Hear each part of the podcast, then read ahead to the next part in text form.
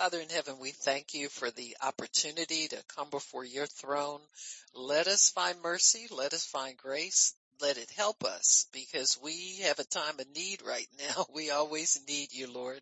We're so thankful, God, to you for everything that you are to us and that you do for us, but more what you are, Lord, that we have that assurance that whatever the need is, we call on you and you meet that need speedily. We thank you for it. We bless you for it.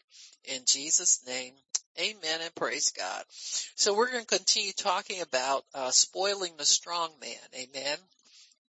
And uh, the strong man we are talking about is the strong man of Pharaoh. We uh, know from our study in our prayer manual that uh, the three entities of Pharaoh, Ahab, and Jezebel we refer to as the unholy trinity, and they rule in the third heaven. This was something God revealed to us not through some kind of vision, but from the word. You know, you follow these entities in the word and you find out who's responsible for what. It's real important that you address the right demon for the right thing. Other than that, you go chasing things that aren't right.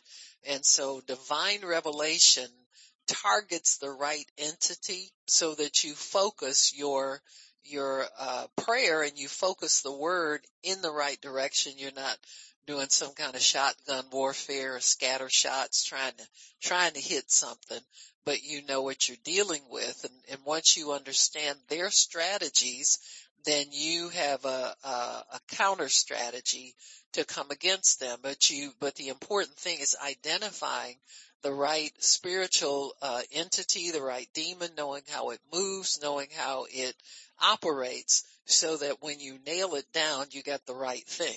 You're not calling it one thing and, and this thing is doing something else. They don't have to answer to another devil's name. You understand what I'm saying? Uh, they answer to their own names because they know they've been properly identified. And so that's the biggest part of the strategy is, is getting your identification down pat and being relentless in your pursuit of, of blocking their strategy, standing against it, uh, praying against it, binding it, uh, commanding it to go away, commanding it to loose what it's, it's holding on to and prophesying to it, you know, making known to principalities and powers the manifold wisdom of God. And so, and, and in order for it to be effective, you've got to live clean. You know, you can't be one of these grudge holding people. You can't be one of these people that, uh, you know, is in sin most of the time, didn't want to run in church and act like you, you, you've been faithful to God. You know, you gotta live right. Uh, that's, that's the least you can do for Jesus. Look at what he did for you. You understand what I'm saying? I don't care if you're the most unpopular person you know. Stay at home. Stay in your word. It's good for you. Get to know the Lord. Get to know who He is so that He can raise you up into somebody that, that He's proud of, somebody that He can use, somebody that He can say, this one I, I shed my blood for and it's been well worth it because she works for me and she lives for me and I'm everything to her. Amen. And so let's, let's just, just understand that that's a must do. You, you gotta live for God in order to do something for Him. This isn't for casual people. You know, you want to be casual, go get a part-time job or something. That's, that's what casual commitment is, a part-time job. This is full-time. This is your life. This is a, you know, this is what He saved you for so that you can work for Him. We're not saved to just sit around and wait to go to heaven to do what we want to do in the meantime. I know you lot of, know a lot of people that do that, but that's not what you're called to do.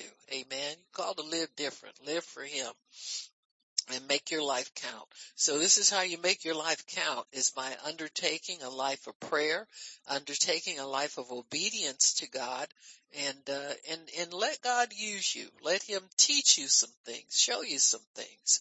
Uh, it's a good knowledge to have, you know, when things go, go, uh, you know, trouble comes to your doorstep, you don't panic. You've got some in you that knows God's going to come for you. You just got to find the right words to pray. You know, uh, pick up the right weapon to use against the enemy and, uh, and, and it'll work out for you. It's worth it. Amen. It's a wonderful, wonderful, wonderful life we have in God where all you got to do is sit back and shoot the word at the devil and he's got to obey your words.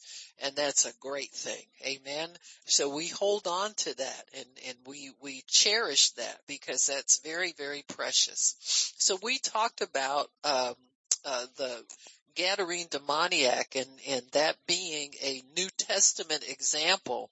Now when we, when we study warfare in the ministry, most of our information came through the Old Testament because that's where all the war against God's people takes place. So people say, we New Testament Christians, well why did God preserve the Old Testament for us? You know, they'll, they'll criticize you. Oh, you live too much in the Old Testament. No, that's where my help is right now. I don't know what, why you need something different, but you do you and let me do me. Amen. But you, you found all, that's where we found all the demons that were responsible for all the trouble that we were seeing and how to strategize against them but God also has to bring it into reality into the New Testament. So the story of the Gadarene demoniac is a good example of binding the strong man. And our understanding of strategy against the strong man really comes from Jesus teaching the uh the actually the Pharisees when they said he was casting out devils by the prince of the devils you know, and he said, hey, you know, a house divided won't stand. He said, now that's just real stupid for the devil to cast out the devil. If he keeps doing that, he'll destroy himself. And he said, um, uh, uh, how can you raid a strong man's house if you don't first bind him? And he talked about the fact that he was able to cast devils out of people because he took authority over the strong man that was that was uh, commanding these spirits to obey him. So Jesus came and he said somebody stronger than the strong man has to come and bind him. If you tie him up, then you can take everything he's got. You see, you can spoil his house. You take everything. So Jesus was the one stronger than the strong man. And you notice he didn't play with the devil. He didn't sit there and try to entertain himself, nor did he let his disciples get in the flesh and think they were somebody important because the devils obeyed them. He kept it in the right perspective. And I think that's where the error with many people who, who wanna wield authority over the enemy, that's where they run into trouble. They get in the flesh, they get excited, they get to playing with devils, what's your name, and, and you know, and getting barf bags and, and making a big production of everything. And I just think it's not wise. In, in many instances, it's not wise to give that much attention to, to a spirit that's trying to get attention to begin with. You know, if you ignore the devil, pretty much he's got no hold on you. You, you don't have to pay any attention to any of his words. Just tell him to leave you alone. Amen. And get out of your life or whatever command, but give a firm command of authority and and get them out of what they're what they're doing. If it's a infirm devil trying to make your children straight uh, sick, you you t- lay hands on them and command that thing to let them go in Jesus' name. Amen. Uh, whatever the the situation is, you you take authority, firm authority, and let it go. You don't sit up there and think about it forever. Ooh, that that was cool, and I enjoyed that. No, you didn't. You're just doing your job. And if you do your job, you realize your job is not to play with the devil. Amen. After you've taken authority over, that's a little sadistic to me if you think about it. That's just kind of crazy. And so if you have authority over something, you just take your authority and you expect that thing to leave. That's what you do. And you can only do that if you stay in the spirit. If you get in the flesh and get happy, that thing will come right back again because it'll know you're playing with it. So leave that stuff alone. Amen. And you do these things by unction. God will give you an unction to take authority. You don't just take it because you want to show the devil who's boss.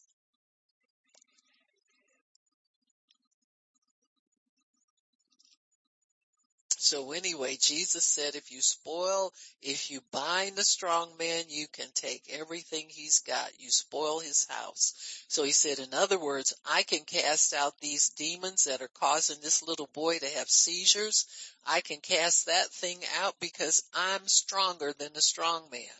That's what the Bible says when it says greater is he that is in us than he that's in the world.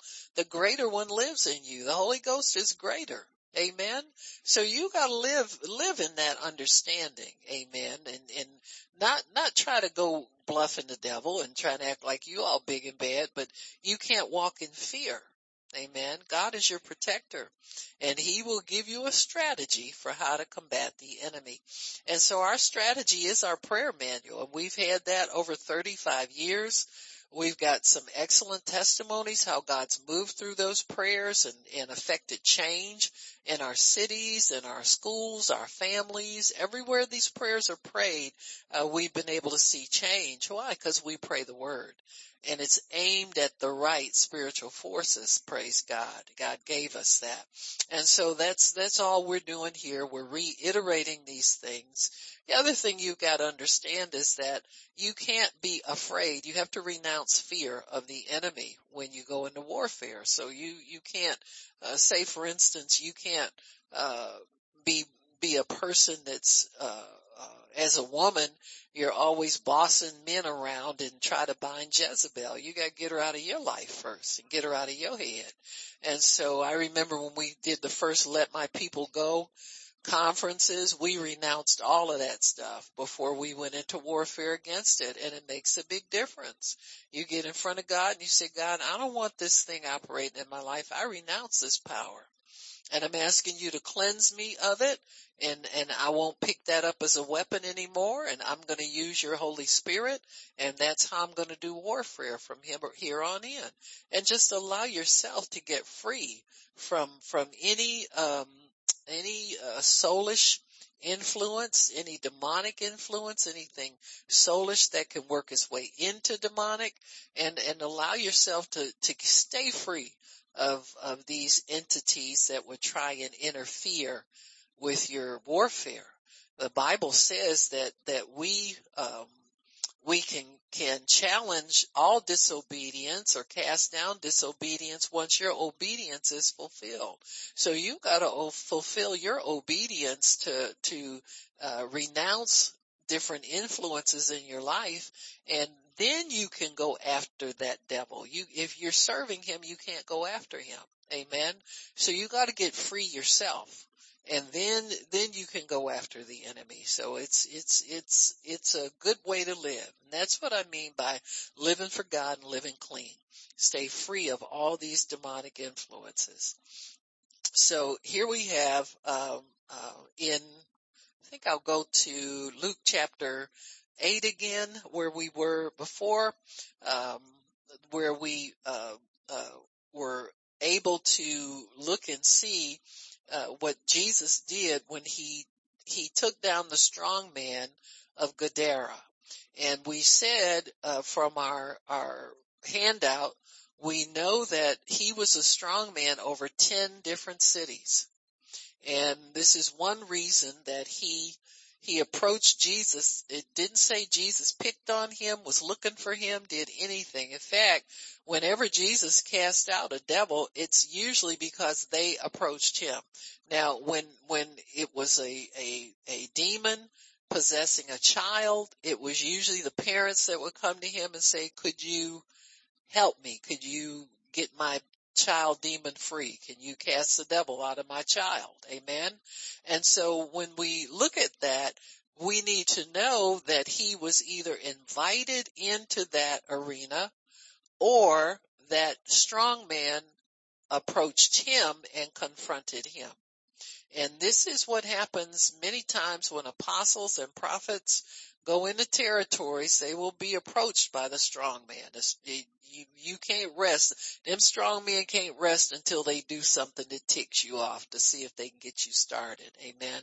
And so you have to hold your peace and let God uh, show you how to move and when to move. Amen. It's not always time to cast the devil out. It's just not. Even though they are gaining territory, they're doing things or, or they're abiding somewhere they shouldn't abide. Uh, I shared the story about the church that we, you know, when we uh, go to different cities to have our meetings, that's prophetic and apostolic anointing has to do that for you. You just can't jump up and go somewhere and say you're going to have a meeting. You got to have the right anointing to do that kind of work. Amen. And so we've always had road meetings because God's anointed us to do that. So if he wants you to go somewhere, you go there, but you got to have an anointing that will get you in there and, and get you successful at what you do. And so we went to that church in Sandusky is where we had our last empowerment meetings. Uh, the pastor told us she was very proud of it, that she was an L- LGBT Q affirming pastor, which means gay people ran through there and it wasn't really a Christian church anymore. And so at the last minute, uh, God told me, he said, well, just go, you know, go by faith. And you know, you go there and there, you know, we were there on a Saturday. They weren't even there when we were there, but they would leave their literature around and we, you know, you get mad at it and turn it face down or hide it somewhere or something. And, and then I thought to myself, you know what, Lord, I said, I'm not going to let this just bug me, irritate me. I said, I'm going to hold my peace on this and whatever you tell me to do, I'm going to do it. And we were there a couple of years and then one Saturday God said, I want my church back. Amen. So I want it back.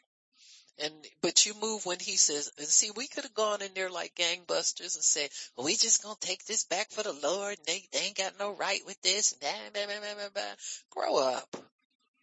You know, you have nothing to, to meet the power of darkness unless God is telling you to do it. Amen and I didn't let it bug me.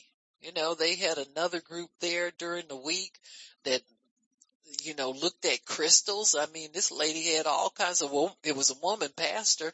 She had all kind of groups of people running through their demonic stuff and all that. We just move the crystal table over and do our prayers and keep it moving. You understand what I'm, the greater one lives in you. You don't get upset about stuff and talk about how bad it is. You know, you wait for unction you know. And if unction don't come, you leading people right down there. You understand what I'm saying? And so I knew God was, the God knew COVID was going to come. And he wanted us to get that church back, I guess before it got shut down, period, or whatever for COVID. And, and we went and, you know, prayed around there. We read for seven days and prayed around that church and broke the devil's power and evicted him.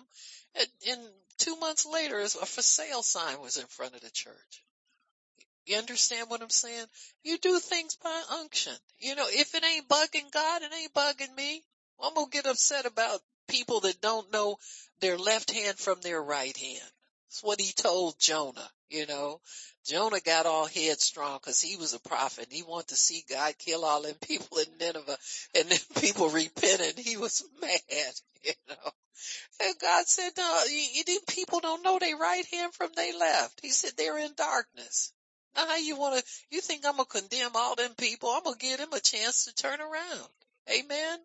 And so you just have to understand God's heart. Let him call the shots. You know, I don't want to run the church. I don't want to run nothing down here. Just my little corner and I'm satisfied. Amen. And so these are the things that God will have you do.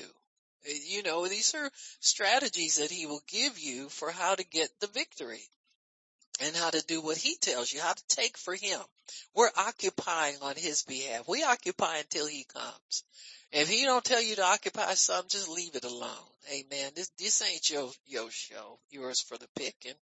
And so here we have Jesus after he cast the devil out of this guy that we know they went into the swine, choked them.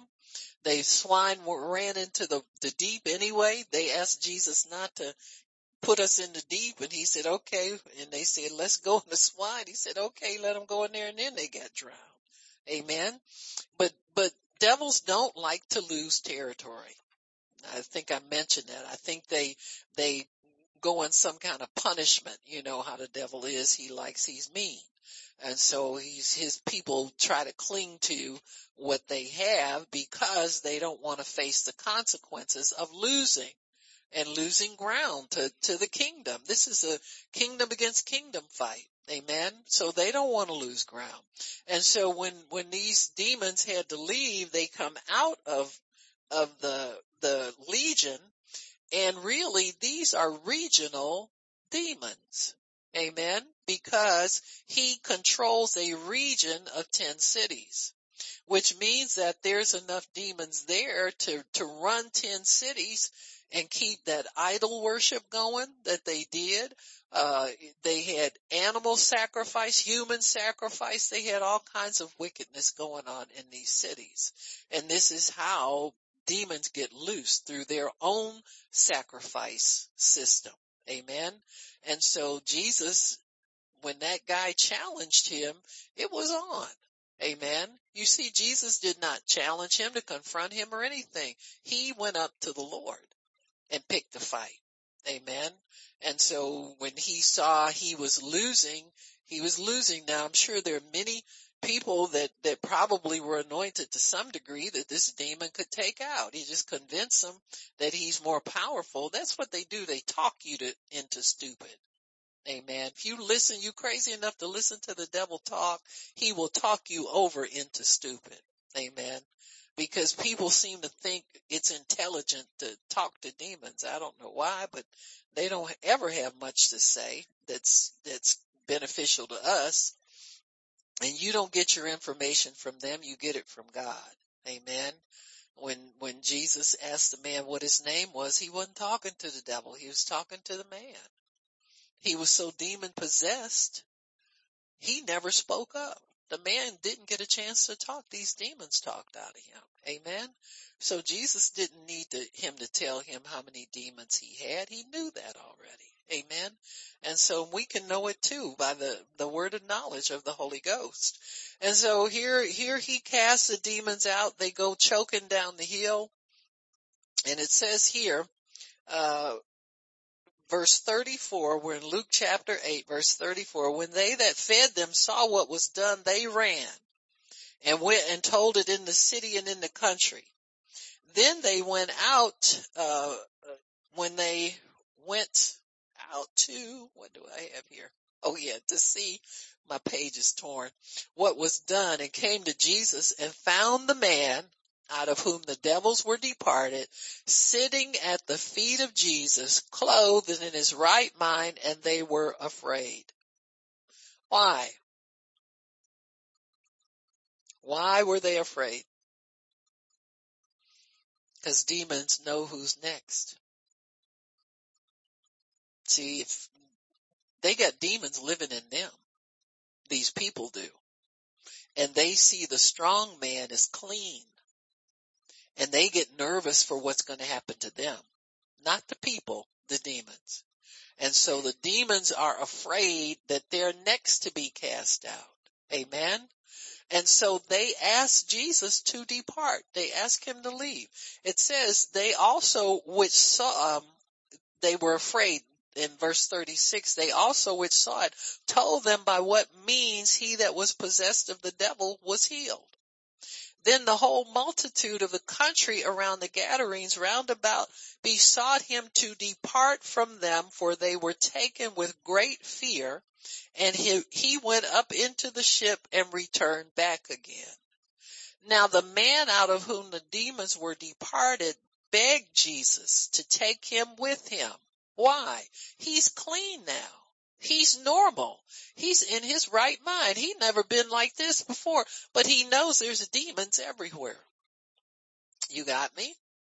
So here's a clean man and he can perceive, he knows what happened to him. He knows those devils that, that used to inhabit him left him, but he knows the condition of everybody else that's still there in that country. Amen. So he wants to go with Jesus. Why? He's clean. He loves Jesus. He thinks, boy, this is what's gonna, I want to go, I want to follow this man. Amen. I want more of what he has. So he's a normal thinking person now. And he said he besought him that he might be with him, but Jesus sent him away saying, go to your own house, show how great things God has done to you. And he went his way and published throughout the whole city how great things Jesus had done for him. Now, if you go over to Mark chapter five, that's the other account of this story. It says here in you 518, and when he was coming to the ship, he that had been possessed with the devil prayed him or begged him that he might be with him. Same thing it said in Luke's, Luke 8. However, Jesus allowed him not, but said to him, go home to your friends. Go home to your friends and preach the gospel and tell them how great things the Lord has done for you how he had compassion on you. And he departed and began to publish in Decapolis, 10 cities, how great things Jesus did. So this was the first evangelist of the Greek cities of Decapolis. The Gadarene demoniac man was. Remember when Jesus said, when, when a strong man leaves, his house is clean, garnished, and swept. And if it's just left that way, he will, he'll go into dry places and try to get back where he came from. So the strong man has to go around now and fill these people up with the glory of God. He has to tell them the good news. And he tells them, listen, this man casts these demons out of me, and if you'll repent, the demons will leave you too. He's doing the same thing for you through my words. So when you start to preach, that fills them up now with the word of God, the power of God, and they can be held as disciples. So right now, Jesus has disciples in 10 cities where he just, and you know, the strong man was always afraid he's going to lose all of his power. He lost it and not only lost it, but helped to, to get those people converted. And Jesus will make the devil preach for him if he needs to. You understand what I'm saying? He's the, he's no match for him. And so this is the first conversion. In fact, the 10 cities were Christian strongholds. After, after Jesus was, was raised from the dead, they, the disciples went back and began to preach in those cities and they were really Christian strongholds until the the uh, uh, fall of Rome and, and you know all that chaos that took place. Uh, I guess around 300 AD, 300 years. But look how long people were believers in that area. Amen. And so they were known to be uh, believer strongholds uh, throughout the time after Jesus uh, left the earth you know, through the book of Acts and, and through the rest of the founding of the uh, church, the early church. So they were a part of the early church when it was founded.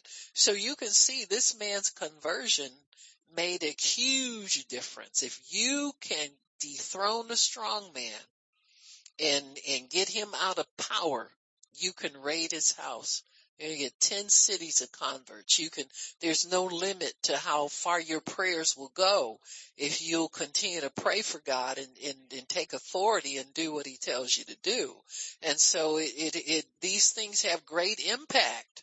You know, a lot of times people don't believe that much in prayer because they look at how long it takes them to get something that they need. Well, while you're praying for your stuff, why don't you pray for something God wants to have done? Amen.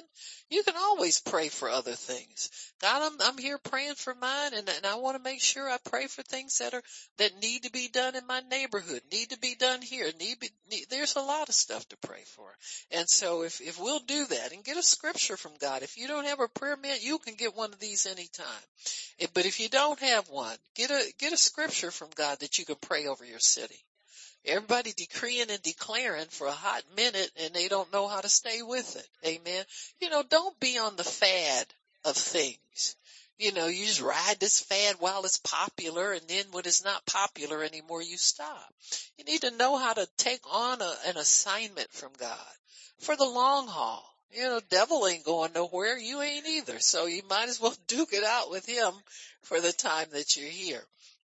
so anyway, so we're talking about fighting Pharaoh as a strong man and, and, uh, you, you need to understand if people can get the prayer manual, get it, please. They're, you know, they've been $8. I think if you just want to go back and revive that last, uh, special we had, you can do that. You can pick them up inexpensively on the internet. You know, we run specials here and there, but you know, get yourself some grounding, get yourself some weaponry, get yourself something that's going to help you that you can rely on. You can just open it up and start to to declare things and pray things and and uh, allow God to give him something to work with. Give him His word back so that he can work with that. And so, um, in the book of Exodus is where we find Pharaoh. And uh, praise God.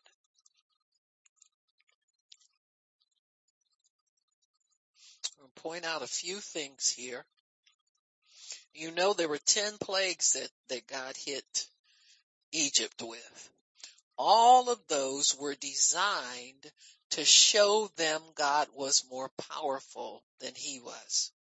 And, and this is a challenge for different governments. You find communist governments, very controlling governments, they are not afraid of God. And if the fear of the Lord has to be established in the hearts of men before they can move, uh, before God can really move and do some great things and get these, these demons out of the way. Amen. And so anytime you have a, a dictatorship, uh, that's where Pharaoh rules. Anytime he starts to maneuver, doing his different movements and maneuvers, you can see he's setting it up. And see, people have taken America for granted because, you know, we say, oh, communism, that's no big thing. Listen, them people, the universities have indoctrinated at least two or three generations now to socialism and communism. So that's why we're fighting as hard as we are to keep churches open, to keep prayer in public places, because that is typical of of uh, Pharaoh. He does not want you to worship God. He don't want you to pray. He he wants you to serve him, bow down to him. And so when you see this this edging and edging, and it's been edging for decades now.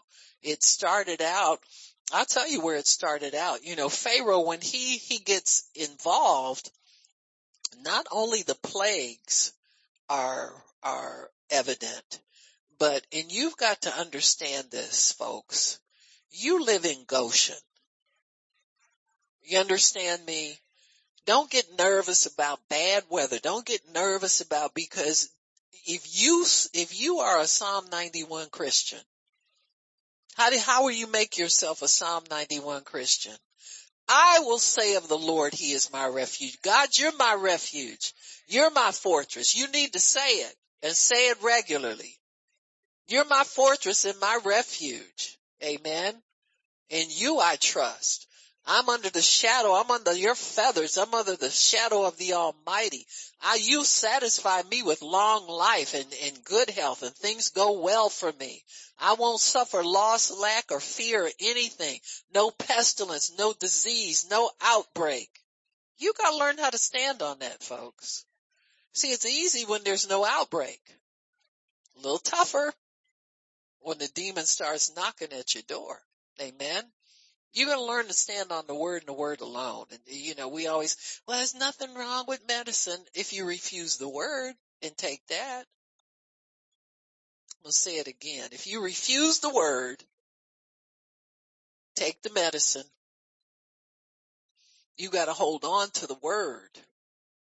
Let the medicine help you if you need to, but don't, don't say you found something better or turn turn a deaf ear like the word don't work. You've got to start putting it to work at some point in your life. And everybody likes the word when you need to buy something and look nice. But when it comes to need to be healthy, we don't like it so much. It's too hard. You didn't say that when you was wanting a new car, when you wanted to, a new house or, you know, some new clothes, more food. You weren't saying that then. You was all in. So get all in again. God's no respecter of persons. His word will work on your body. It works on everything. In fact, you're being healed right now, whether you know it or not. Just stay under the word. Amen. Pastor Shirley and I were kind of smiling. I found a lady. She reads Lilian Yeomans stories out of her book. She said, God told me to have a midnight story hour for people who need to go to bed with healing scriptures. She's just a funny little lady. She's cute as anything. And she sings a little song and she got her little YouTube channel going. I say, you go girl. That's cause Lilian Yeomans, that's, that's my girl right there. You know, you like her cause she's got some strong testimonies. Amen. She's strong in the Lord. And so, you know, people are, are reaching out everywhere trying to help us. That's all it is help for you to, to get strong in the things of God. Don't ever resent having to stand on the word. Don't be like that. Amen. It's not too hard for you. You stand on the word to get up in the morning. you understand what I'm saying? I don't know about you, but I'm deep in the word to get my feet on the floor every morning. Make sure you can feel them. They ain't gone numb on you, nothing like that. You know, a lot of benefits of standing on the word of God. so praise God. But let's, let's drop this attitude about, you know, getting offended every time somebody tries to take your goodies away from you. I'm offended every time I look and see I got 10 more, 20 more, 30 more pounds to lose, you know, but I'm working on it. How long have I been saying that? Don't quit working on it, okay? Amen. It's good for you. You could you start getting some victories in the word where your health is concerned and that that makes all the difference to you. There's a confidence that comes in you that you say, I've finally overcome this thing. Amen. That's all God wants. He wants us to have that overcoming. But you gotta keep putting the word in. You can't be, you know, lackadaisical on it. We all get that way some days stronger than other days, you know, but, but develop a pattern of, of going to God and, and meditating. Keep the word in your, your mind at all times and, and it's a help to you. It'll heal you. It will heal you. So anyway, the God leads his, his people, um, he wants to lead his people out of Egypt, but he can't do it in a bloody warfare. Now he could, could have them do a little uprising against Pharaoh, a lot of different ways God would have people, but he, these people are not gathered, they're scattered. And they're scattered in their, their thinking, they're scattered in their, uh, their obedience, so he has to pull them together under leadership. This is how God operates. He's not scattering people here, there, and you go do your thing over here and you, uh, the church and you got this over. No, he does it over called leaders, fivefold leaders. Amen. And so he wants, uh, people, his people to come out. He has a plan for them coming out. He tells Moses that what that plan is. He said, I'm going to bring them out. He said, and, and as a sign that, that I'm going to do this, you're going to meet me right back here on this mountain and you're going to worship me here and that's going to be your only sign. So, so he has to have Moses live by faith and confronting Pharaoh and all of the different plagues that God has, uh, for, for them to, to go through. And these plagues we see were, were there so that, uh, God could let Pharaoh know that he was more powerful than he was and he was using Moses to lead the people out. This was God's chosen leader over his people. So his, his, his uh, word to Moses was go tell Pharaoh, God said, let the people go so that they can serve and worship him. Amen. Because when you're in darkness and when you're under pressure, number one, the Israelites could not make sacrifices in Egypt. It was an abomination to the Egyptians. So they would have incurred more trouble trying to have their uh, worship and sacrifice. So God has to to make a plan for that. You have to worship where He says worship.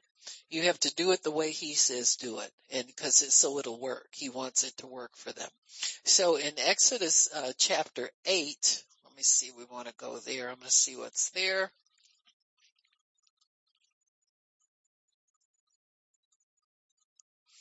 This is, uh, let me see, the swarm of flies, and I think this was number, oh geez, three or four. Wait a minute. One, the water turned to blood, the frogs. This was number four. The swarm of flies. Now at, at plague number three, where the lice came into everything that, that people in Egypt had, um, they, the, the magicians, Pharaoh's magicians finally gave up trying to duplicate what Moses was doing. So their power worked the same up until a certain point. So God will let some, he will let the enemy think he's got power, let him think he's a match for him, but at some point God cuts that off. I like that point. Amen. We've been praying for a number of years that God would do that in this country. These people that are, are swarming in the schools and these people are, uh, transvestites are bold enough to say, we're coming for your kids. Well, who do they think they are? Why? Because the devil's let them into schools already. And parents had no idea what was going on. You know why parents had no idea what was going on? They're too busy working. Why do you think people working two jobs? Because Pharaoh makes you live like that. He won't give you a break. What he wants to keep you too busy to worship God. And you'll see, if you read these stories carefully, you see his strategy. His strategy is when, when the women's movement started, it was to divide the family.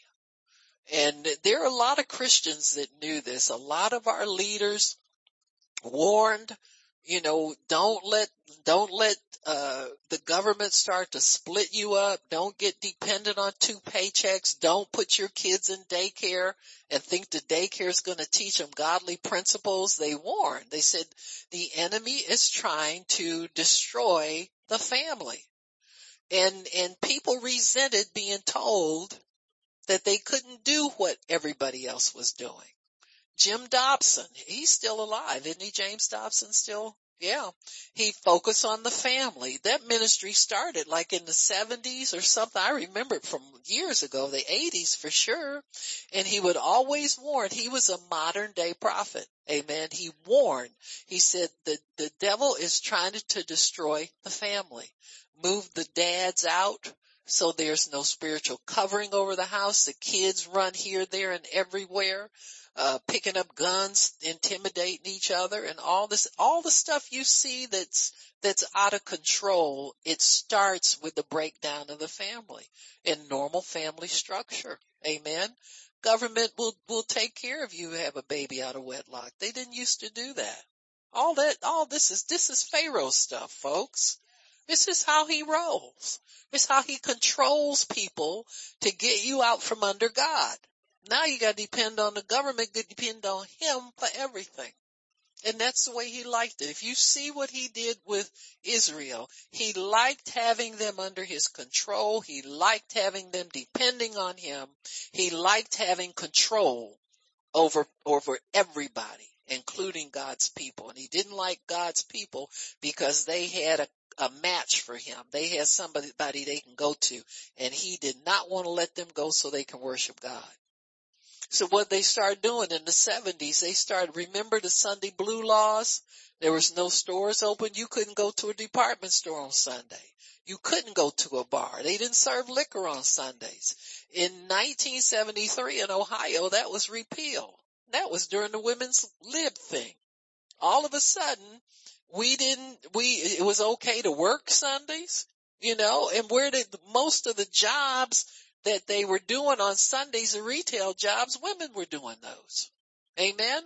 They come right out of the house and, and go right into these, uh, uh, jobs, you know, they were low paying wage jobs, uh, entry level jobs, just busy jobs. Amen. And, and keep that, and break that down. Anything gets you out of there. Go work. You can't go to church because you got to go to your job. Amen. And so this is how he rolls. He operates like this. You see that when we go through, I can't go through this whole book of Exodus for y'all. You go home and read some of this for yourself, but you'll see his movements and start looking at what we see today in our society. Start measuring it against the way what you see right now in our society and you'll see who's responsible for it. And so he says in, in, uh, chapter, what we see? In 8 verse 19, the magician said to Pharaoh, this is the finger of God. And Pharaoh's heart was hardened and he hearkened not unto them as the Lord had said. And so what the magicians wanted to do was let Pharaoh see our power is limited. We've run into God now. This, this is God because we can't duplicate it. Amen. So you can't get any more help from us. And it says the Lord said in the verse 20, the Lord said to Moses, get up early in the morning, stand before Pharaoh. He's coming out of, uh, forth to the water and say to him, the Lord said, let my people go so they can serve me. And if you won't let them go, I'll send swarms of flies. But in verse 22, he says this, and I will sever in that day the land of Goshen. That's for you and me, folks. We don't live in plagues. We don't live in, cause even back then in the natural, he had a, a, a, a plot of land separated out where his people lived so that God can control their atmosphere. He can control their supplies. He control their comfort. Amen. And he says, in which my people dwell so that no swarms of flies will be there to the end that you may know that I am the Lord in the midst of the earth. And I put a division between my people and your people. And tomorrow this will be that sign. Amen. So everywhere in Egypt there were swarms of flies. Guess what? Goshen, no flies. Amen. They were fly free over there. They had freedom there. They had everything they needed. They were comfortable. Amen. And it says here, and Pharaoh said in verse 25, Pharaoh called for Moses and Aaron and said, go sacrifice to your God here where I can watch you. Amen. Amen. What do you think the government's doing? People say, well, governments, uh, you know, when, when, um, the first time people proposed, remember the Patriot Act? Somebody remembers it. Well, if you remember it, amen, it's very important, folks. The Patriot Act gave the FBI, CIA, government law enforcement permission to spy on American citizens for the first time. Because, and they did it under the guise of, oh, we're, we're afraid of Muslims. Remember, this was after 9-11. After 9-11, people were so afraid and confused, they did everything. And I remember there were like a couple of people, members of Congress that stood up and said, we should not do this and they were shouted down, but that's just so unpatriotic, you know, to do this and do that. And, you know, they give it a name so that if you stand against it, you, you, you look bad. Amen. And so against the good, good wisdom of some people who are smart enough to look down the road and see what compl- uh, problems it could be.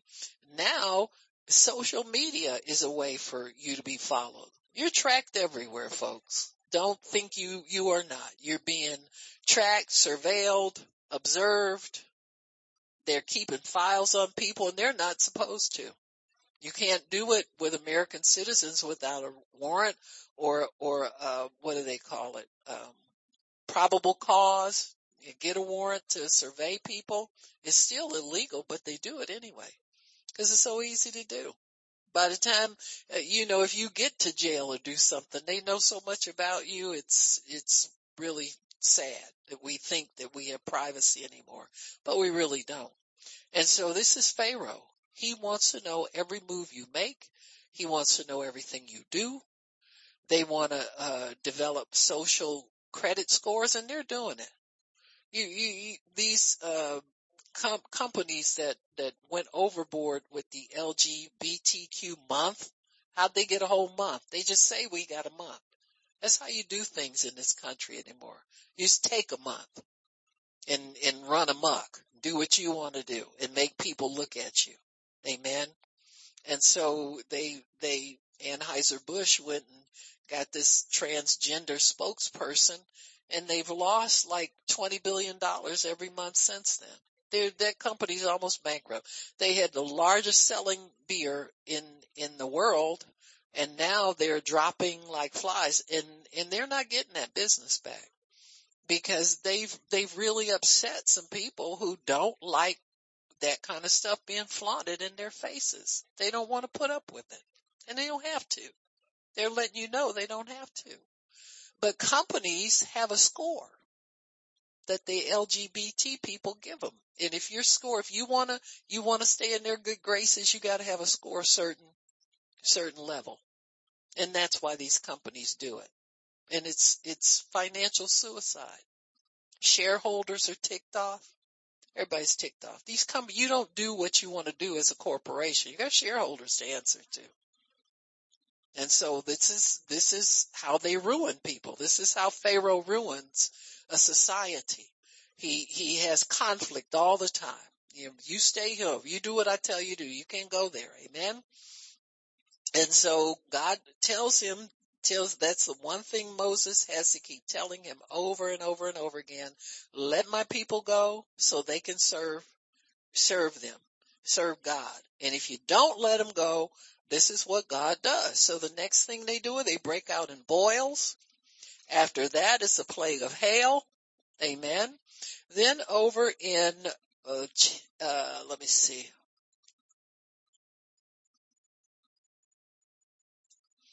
In 927, you see Pharaoh, it looks like he's coming to his senses, right? This is another strategy of Pharaoh. He'll, he'll say, oh yeah, uh, we're, we're gonna, um, uh, we're to fix that. You know, this is what politicians do. Uh, they say, oh, oh yeah, we see that's, that's wrong. We're going to fix that. Just, just vote for me another term. When I get in there another term, then I'll fix that. And the next term comes, they never fix anything. And so they lie like Pharaoh did. He promised you everything. Amen. He says here, uh, Pharaoh in verse 27, Pharaoh sent and called for Moses and Aaron and said to them, I've sinned this time and your Lord is righteous and me and my people are wicked. Pray for me. Just let me live a little bit longer. Amen. Entreat the Lord for me that there be no more mighty thunderings and hail and I'll let you go. So if you pray and give me, let me live, then I'll let you go. Amen and he lies. He's not changed. He's and he just keeps getting harder and harder and harder. Amen. So you'll find these appeals through people in power. You know, do this or do that or, you know, uh, I just need to raise so much more money so I can get on television more and we'll, we'll take this, this town. We'll take this and nothing ever changes. Amen. Never changes. That's Pharaoh governing. That's how he governs. Amen. So he continues to refuse. In chapter 10, in verse, the locusts are, are there now. In verse 7, and Pharaoh's servant said to him, how long is this, will you let this man be a snare to us? Now his people are getting sick of him. You got me? Let the men go that they may serve the Lord their God. Don't you know yet that Egypt is destroyed? It's, it's like it is here now. We've got an extra 10 million people running loose in this country, destroying everything. If you think this is good, you think this is going to work out, then I got another thought for you. Think about this. These people are illegal and our government's allowing it. Amen. So if Pharaoh ain't in charge, look at Europe right now. Look at France. All those illegal people, they let, all those people they let uh, come in from Muslim countries. Now they're burning it down. They, they don't, they've never liked living there. They don't like living under anybody's authority. They like to run things. So they're not going to let, you're not going to live peacefully, coexist peacefully with some groups of people. The best thing to do is keep yourself distant from them. Amen. Most governments will limit the number of, of immigrants they take from certain countries because of the natural conflict that comes that these people don't mix well with other individuals. Amen. And so you have to be wise about stuff like this, but there's no reason these people should be flooding into this country the way they're doing. staying in hotels. You're going to find people, the, the Lord was showing me, he said the devil's next move is you're going to start seeing American people getting evicted from their property and illegals moving in. Cause there's nothing for the government to take your house and give somebody else a grant to go live there and give that house to them. It's nothing for that to happen. You mark my words. Amen. I'm praying we don't get to see it, but it's coming. What's to stop it? Where to stop it? That's why you pray. Pray to stop this stuff. Don't sit up and say, well, you know, it ain't so bad. They're nice people. They just want a job. That's a lie. They're illegal. They're doing this breaking the law. What do they do to your relatives when they break the law? They come and arrest them.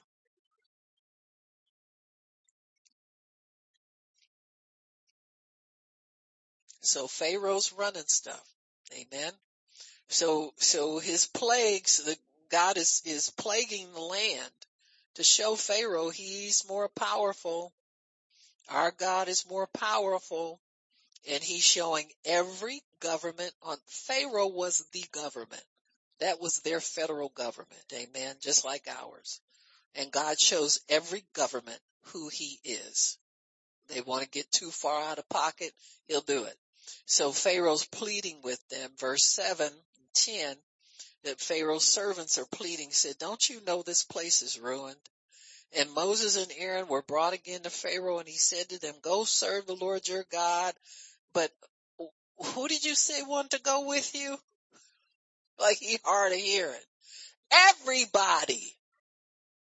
We're not nobody left behind. And Moses said, we're going to go with our young and our old, our sons, our daughters, our flocks, our herds. We taken everybody with us. And we've got to go and sacrifice to the Lord. And he said, okay, well let the Lord be with you as I will let you go and your little ones and look uh, in, in, in, uh, uh, you know, if you take them kids with you, you know, you gotta be careful leaving here Cause, you know, it's, it's hard out there. Evil is before you. Huh? Don't, you know, be careful taking your kids. There's a lot of evil out there. Amen. Yeah, cause he's causing it. Amen. And he says, verse 11, not so.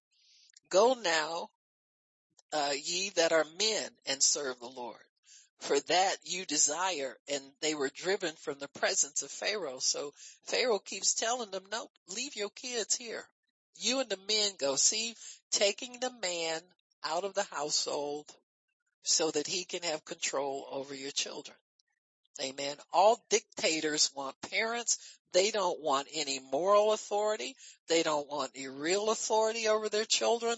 They, this is how Hitler got control of Germany. Before he was done, before he got rose to power, he had indoctrinated all the young people and they started turning their parents in. Amen.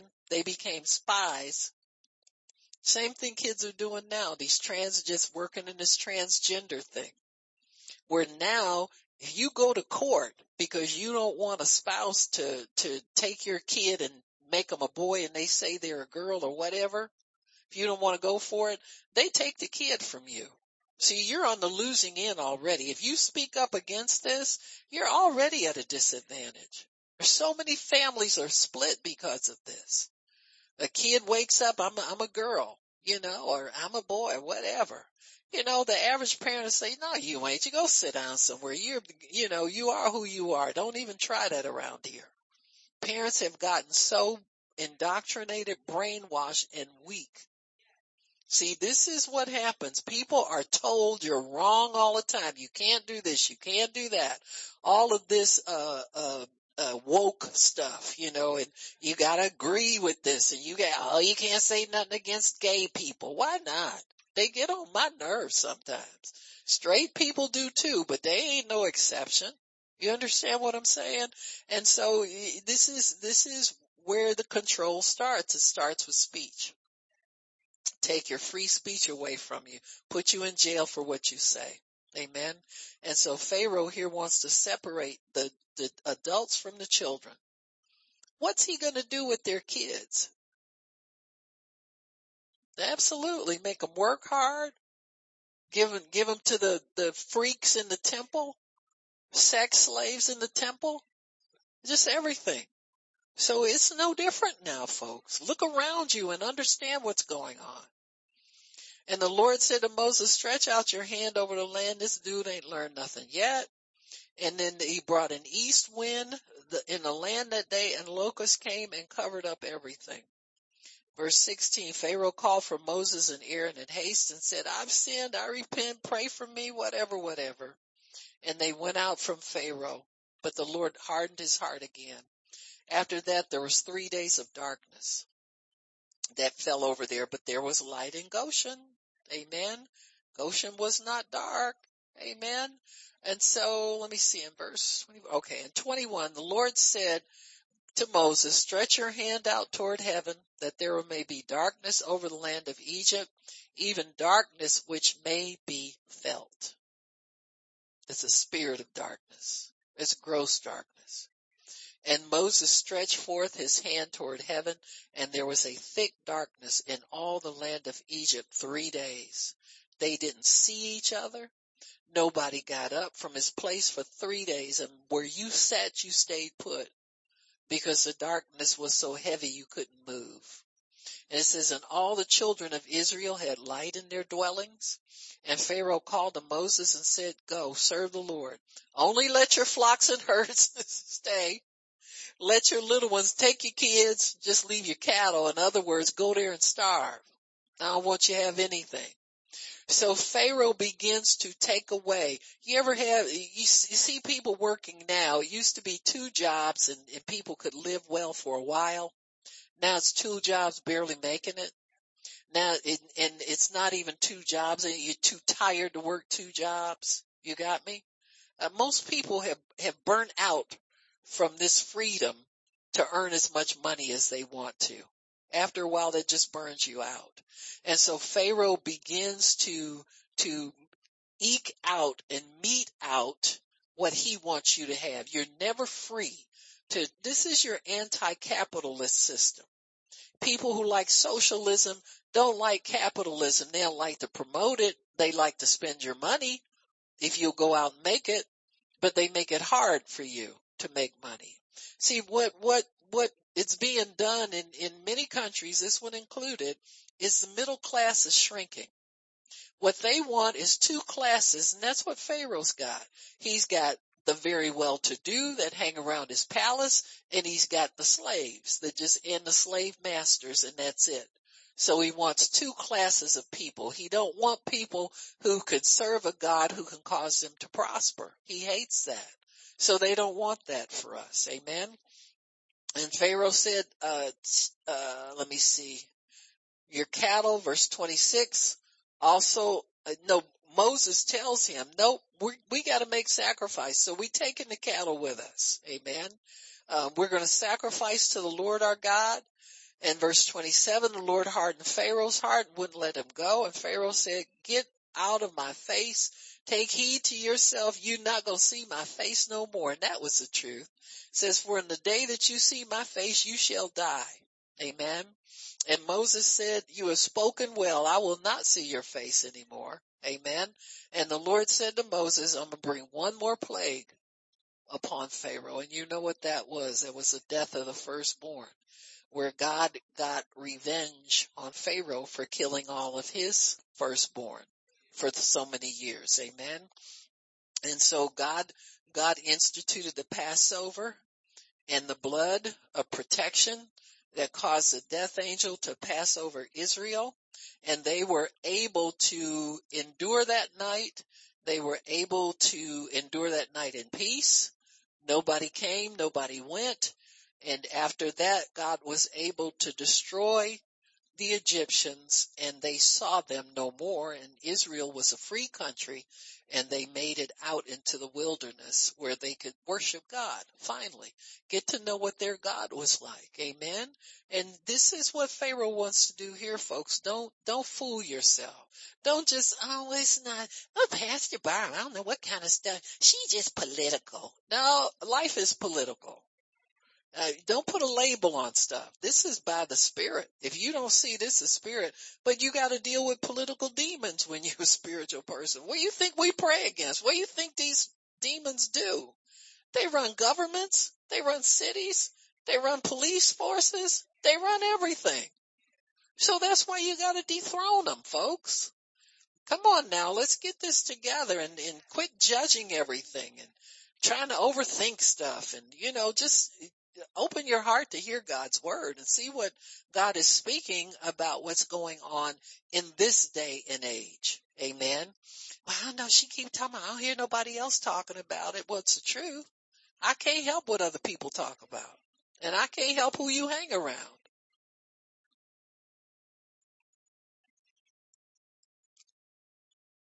If these prayers work for your money, they work for everything else. Spend some time praying I mean, sincere prayers that are going to stop some stuff that's, that's holding up big things. Amen. Some of Pharaoh's strategies he uses in our day and age, in our natural realm, longer hours, less pay, daycare for the children to split them up from the parents, and from daycare, it's school, from school, it's college, all indoctrinating them to limited freedom. They can't pray in the schools, can't pray in a lot of places, the public square. See, this demon is relentless. It, it keeps trying to gain more territory with taking prayer out of things and taking God out of things. Now you can burn the American flag. Amen. That's that you you shouldn't want to do that. That is just stupid. Why would you what what does that get you? You know, what does that buy you? Amen. Doesn't buy anything. If you if you have freedom, you can do pretty much anything you want to do. The Paul said all things are lawful, but not everything is expedient. It don't make sense to do a lot of stuff, even though you're free to do it. So that kind of stuff is just, you know, just stupid. It's an, it's done to antagonize people who have died for that flag. You know, some, some people we know their sons and daughters went and fought in, in some of these wars that didn't have much to do with us at all. And then they see some idiot out there smoking dope, burning flags, and they don't even work. You understand what I'm saying? Just a freeloader. And it's just nonsense. It's just done to provoke people. And so uh, long hours, less pay, work on Sundays, not have a day where you can take off to be with God. You don't take Sunday, you don't get your Sunday off and go shop. You take your Sunday off to be with God. Give him at least one day. Amen. And, and limited access to God in the public domain. You know, they, you, you do anything privately, but a public demonstration of your love for God is something God wants us to do on a continual basis. Amen. We're witnesses for Him. They work in the court system to keep families apart. Amen. So, so that, that there's very little chance of reconciliation. I remember when, when before you would get a divorce, they would have you go and counsel with the judge and see if he could hold the family. The family was sacred. Now, don't mean nothing to anybody.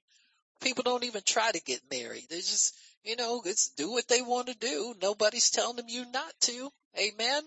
So, and it's easier now for single people to have uh, children. You know, they give you maternity leave. It's mandated now. It used to be you got maternity leave. Anybody remember me old? Anybody old enough to remember that uh, before you would get prenatal care, you had to have been married for at least three months. Your insurance company would not insure you in a pregnancy unless you were married. You remember Pastor Shirley? Yeah. Yeah, you your your insurance didn't kick in unless you were married. Are you kidding me? You got a family policy.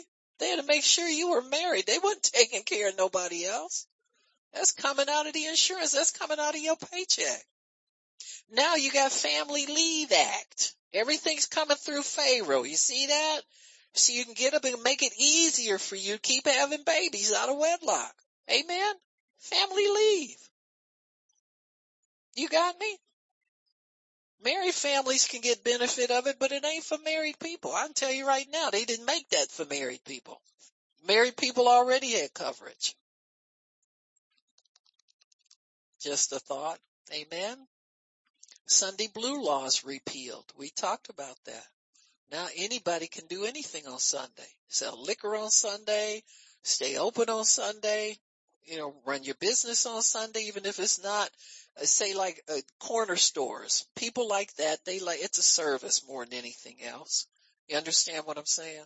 Limited open on Sunday, but now the big retail people are open 24 seven. They don't care. Amen. Anything to take you away from worshiping God, make it harder for you to worship God.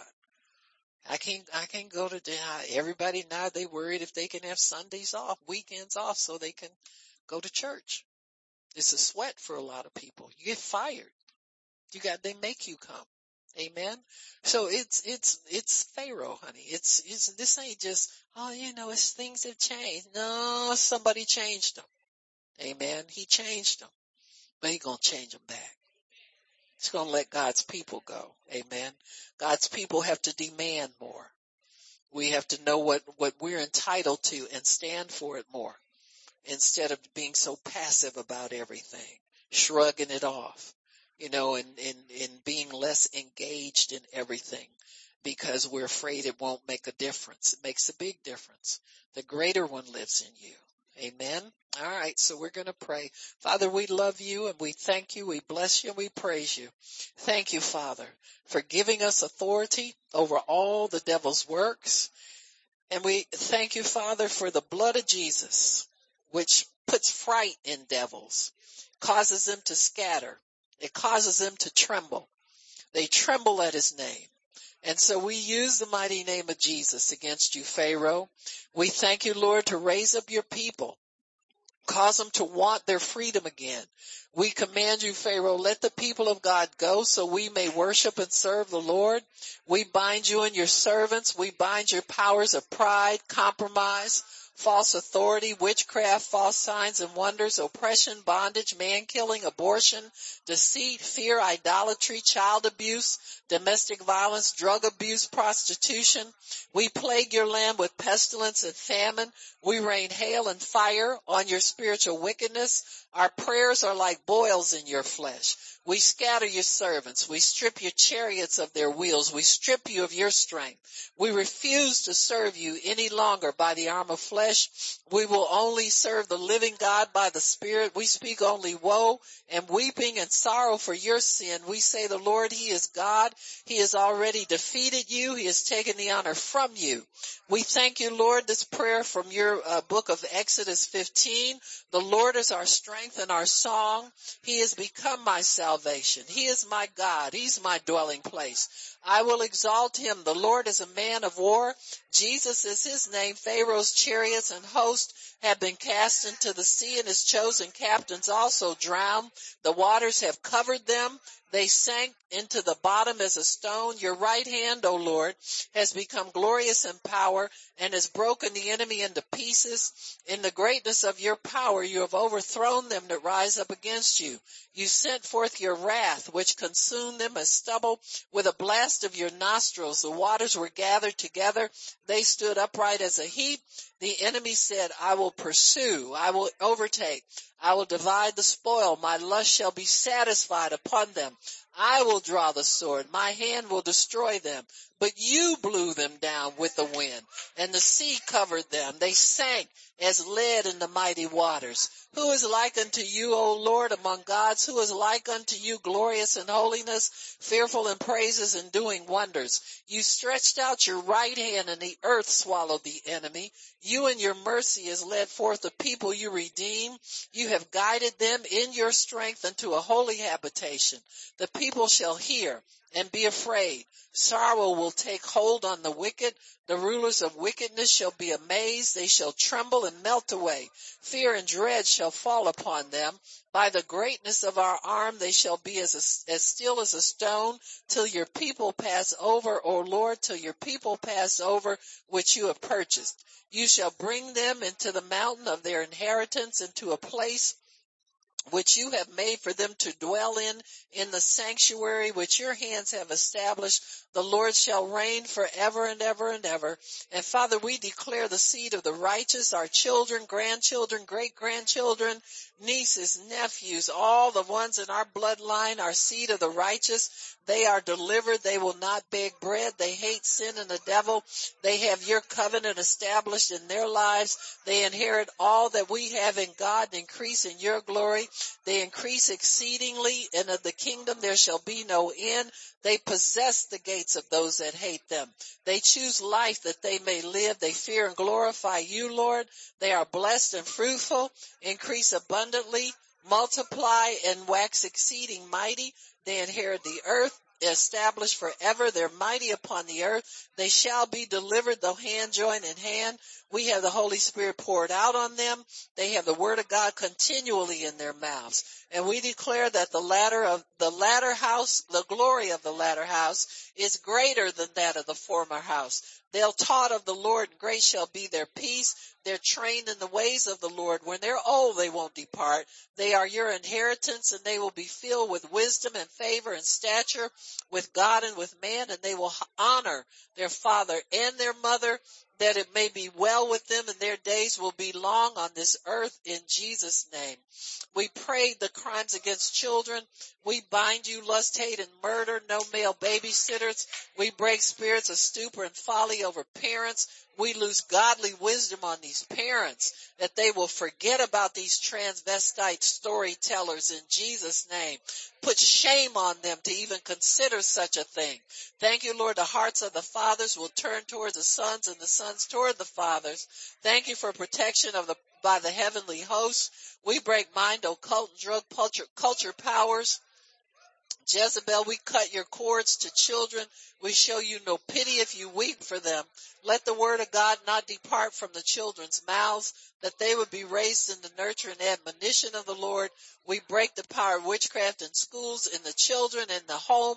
We take weapons out of the home, um, and especially guns that are available to children, that they would be put in safe places, that children not have access to guns in Jesus' name. We bind strife and violence between children. We bind peer pressure to commit murder. We pray for the fruit of self-control.